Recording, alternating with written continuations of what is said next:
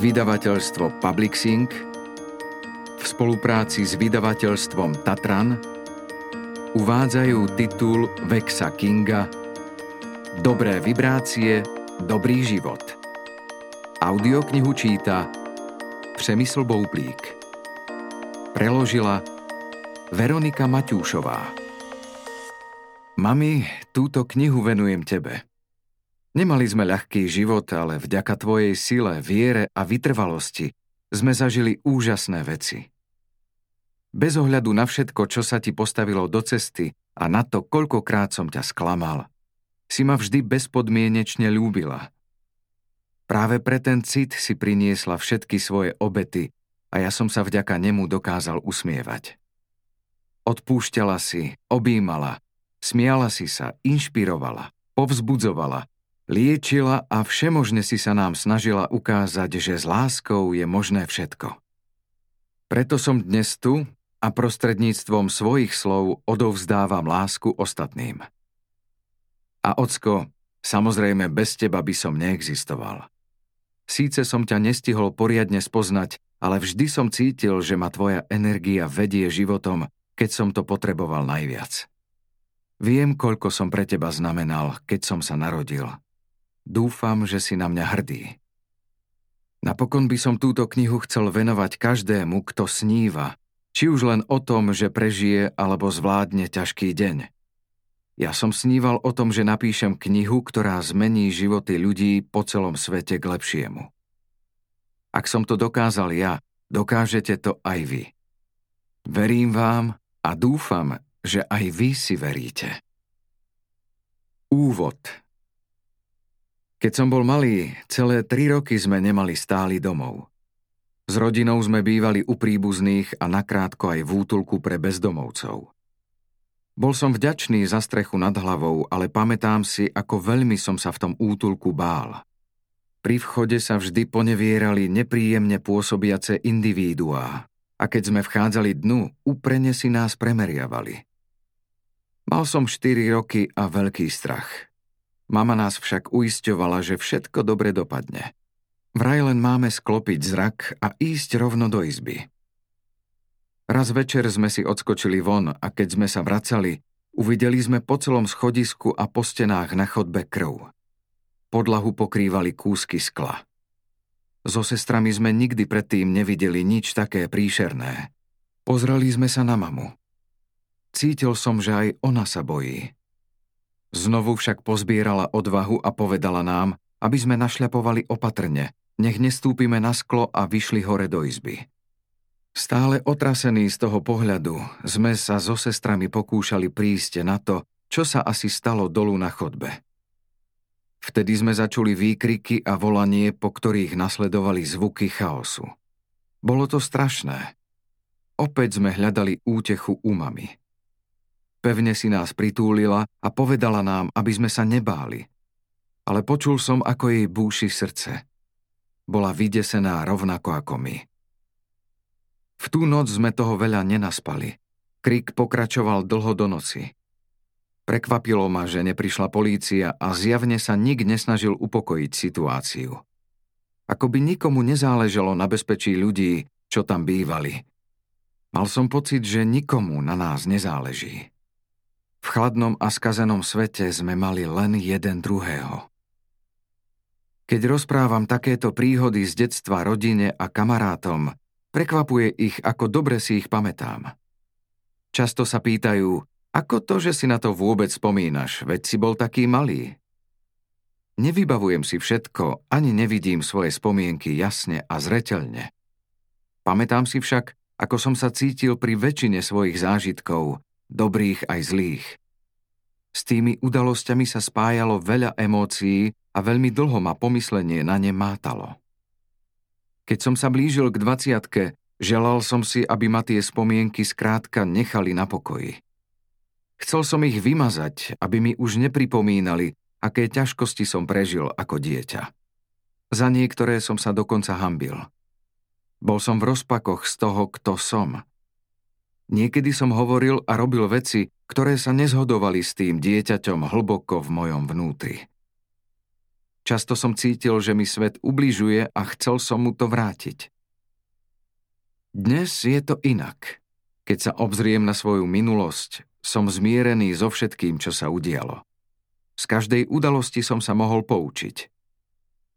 Uvedomujem si, že všetky dobré, zlé, aj vyslovene škaredé udalosti tvoria súčasť toho, kým som sa stal. Niektoré z nich síce boleli, ale boli aj požehnaním. Veľmi veľa ma naučili. Moje skúsenosti vo mne zanechali túžbu vyhrabať sa z utrpenia a vydať sa na cestu za lepším životom. Túto knihu som napísal, aby som sa podelil o to, čo som sa naučil – Verím, že vám ňou objasním a ukážem, ako žiť čosi, čo ja nazývam skvelejší život. Je na vás, čo si z mojich príbehov odnesiete. Rátam s tým, že niečo sa vám zapáči, iné vám bude proti srsti. V každom prípade verím, že ak sa vám podarí použiť niektoré myšlienky spomenuté v knihe, dosiahnete vo svojom živote úžasné, pozitívne zmeny. Nie som filozof, psychológ, vedec ani náboženský vodca. Som iba človek, ktorý sa rád učí a delí sa o svoje poznatky s ostatnými v nádeji, že im to pomôže zbaviť sa neželaných pocitov a prinesie im to viac radosti. Verím, že každý človek na tejto planéte sa narodil, aby niečo dokázal. Ja som si predsa vzal, že vám pomôžem nájsť zmysel života a ten vám umožní vytvárať hodnoty vo svete, ktorý upadol do obrovského chaosu. Ak sa spoločne staneme uvedomelými občanmi našej planéty, uľahčíme bremeno, ktoré na ňu kladieme.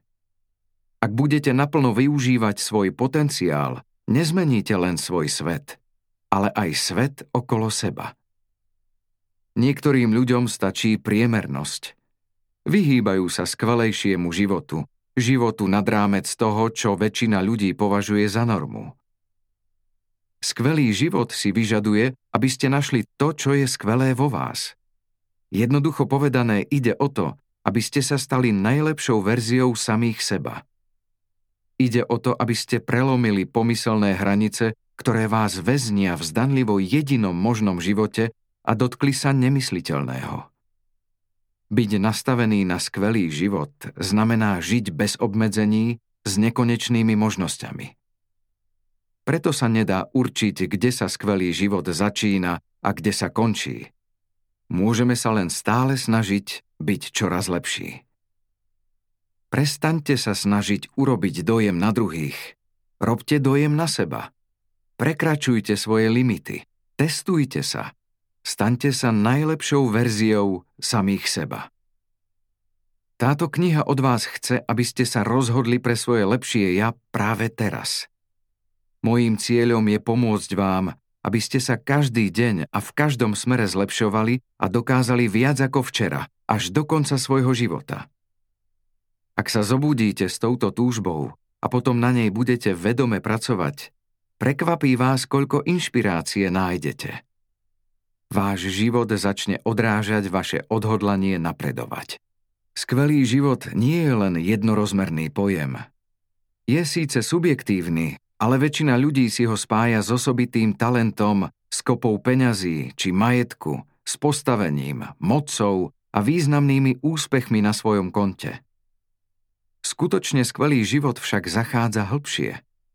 Nemôže existovať bez zmyslu, lásky, obetavosti pokory, uznania, láskavosti a samozrejme bez hlavnej priority všetkých živých bytostí šťastia. Ja si pod skvelým životom predstavujem dosahovanie majstrovskej úrovne vo všetkých oblastiach života a pozitívne vplývanie na svet. Skvelí ľudia to nie je len horných 10 tisíc. Sú to tí, ktorých si vážime ako úžasných obyvateľov tohto sveta. Zaslúžite si skvelý život a táto kniha vám pomôže vytvoriť si ho. Cieľ dňa? Byť lepším ako včera.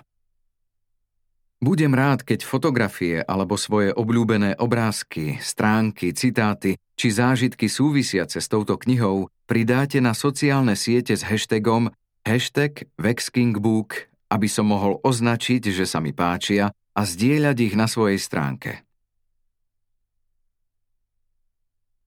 Čo znamená sebaláska? Ak chceme dosiahnuť pokoj, potrebujeme rovnováhu. Rovnováhu medzi prácou a zábavou, činorodosťou a trpezlivosťou, míňaním a šetrením, smiechom a vážnosťou, odchádzaním a zostávaním. Ak vám v určitej oblasti života chýba rovnováha, bývate vyčerpaní a trápi vás množstvo iných nepríjemných pocitov, ako napríklad vina. Uvediem príklad, ako dosiahnuť rovnováhu medzi činorodosťou a trpezlivosťou. Predstavte si, že ste v poslednom ročníku vysokej školy a máte na starosti nejaký projekt. Keď raz prichytíte člena svojho týmu, ktorého máte radi, ako si prezerá sociálne siete a nepomáha ostatným, možno to necháte tak. Ak to spraví viackrát a vy si všimnete, že jeho produktivita klesá, možno ho upozorníte, že ak s tým neprestane, budete to musieť nahlásiť vyučujúcemu. Ak vás aj napriek tomu ignoruje a pokračuje vo svojom správaní, budete mať výčitky, keď zakročíte? Ak ste láskavý a súcitný človek, možno sa obávate, že by ste mu ublížili alebo mu spôsobili problémy. Keby ste ho nahlásili vyučujúcemu, možno by musel čeliť vážnym následkom, ktoré by ovplyvnili jeho výslednú známku a mohli by sa odraziť aj do budúcnosti. Na druhej strane vás nerešpektuje a ignoruje vaše upozornenia. Môže sa vám zdať, že berie vašu láskavosť ako samozrejmosť a môžete sa obávať, že ostatní členovia týmu si vašu zhovievavosť vysvetlia ako protekciu a budú mať pocit, že ste ich podrazili. Ak sa v tomto prípade zachováte láskavo a čestne a budete postupovať férovo, Nemusíte mať vôbec výčitky, keď zakročíte. Treba si uvedomiť, že vôbec nie je neférové, ak sa prestanete zaujímať o tých, čo sa nezaujímajú o vás. Pripomente si, že ste sa ako vedúci týmu snažili, ale na nešťastie váš kamarát nevyužil svoju šancu. Ak nezakročíte, riskujete, že prídete o pokoj v duši a o rešpekt celého týmu a uškodíte aj svojej výslednej známke. Vyvážený prístup vám umožní viac sa uvoľniť a vyhnúť sa nepríjemným pocitom ako napríklad vine. Ukážete činy aj trpezlivosť. Prejavíte chápavosť a zhovievavosť, ale aj ráznosť a autoritu. Je pravdepodobné, že aj keď sa daný študent pre vaše rozhodnutie nahnevá, nestratíte jeho rešpekt, lebo ste mu dali šancu. Ako to všetko súvisí so sebaláskou? Nuž, toto slovo ľudia často chápu zle. Sebaláska povzbudzuje k prijatiu seba samého, no mnohí ju používajú ako výhovorku, prečo sa nehýbu z miesta. V skutočnosti však pozostáva z dvoch základných prvkov, ktoré musia byť v rovnováhe, ak chcete žiť harmonicky. Prvý prvok podporuje bezpodmienečnú lásku k sebe. Dôležité je nastavenie mysle. Pravda je taká, že sa nebudete viac ľúbiť, ak napríklad schudnete, priberiete či pôjdete na plastickú operáciu. Možno vám to zvýši sebavedomie, to áno. Pravá sebaláska však znamená, že sa príjmame taký, aký v danom momente sme, bez ohľadu na to, ako sa chceme zmeniť. Druhý prvok podporuje rozvoj a zameriava sa na činy. Aj tým, že zlepšujete samých seba a svoj život, Vyjadrujete lásku k sebe, pretože si uvedomujete, že si zaslúžite viac ako priemernosť. Zamyslite sa, čo znamená bezpodmienečne milovať druhého človeka. Váš partner možno má otravné zlozvyky, ale nelúbite ho pre ne o nič menej. Beriete ho takého, aký je a niekedy sa dokonca poučíte z jeho chýb. Takisto preňho chcete len to najlepšie. Ak by teda napríklad nejaký zlozvyk ubližoval jeho zdraviu, pomohli by ste mu podniknúť pozitívne zmeny. V tom sa ukazuje vaša bezpodmienečná láska. Nesúdite ho prísne, ale zároveň chcete, aby bol najlepší, aký môže byť, pre jeho vlastné dobro. Sebaláska znamená použiť tento prístup aj na seba. Mať na srdci to, čo je najlepšie pre vás. Pravá sebaláska sa môže odrážať v čomkoľvek, čo pridáva vášmu životu hodnotu. Od stravovania cez duchovné rituály po spôsob, ako sa správate vo svojich vzťahoch. Samozrejme, dôležitou súčasťou sebalásky je prijatie. Človek potrebuje byť so sebou spokojný taký, aký je. Sebaláska teda prináša silu a slobodu. Keď porozumiete sebaláske, nájdete rovnováhu medzi nastavením mysle a konaním. Bez rovnováhy sa často podkíname, padáme či strácame sa. Keď sa máte radi, aj život vás začne mať rád. Rovnováha medzi nastavením mysle a konaním vám umožní vybrovať na vyššej frekvencii. Bližšie to rozoberieme v nasledujúcich kapitolách. Sebaláska je rovnováha medzi prijatím toho, aký som, s vedomím, že si zaslúžim niečo lepšie a prácou na tom, aby som to dosiahol.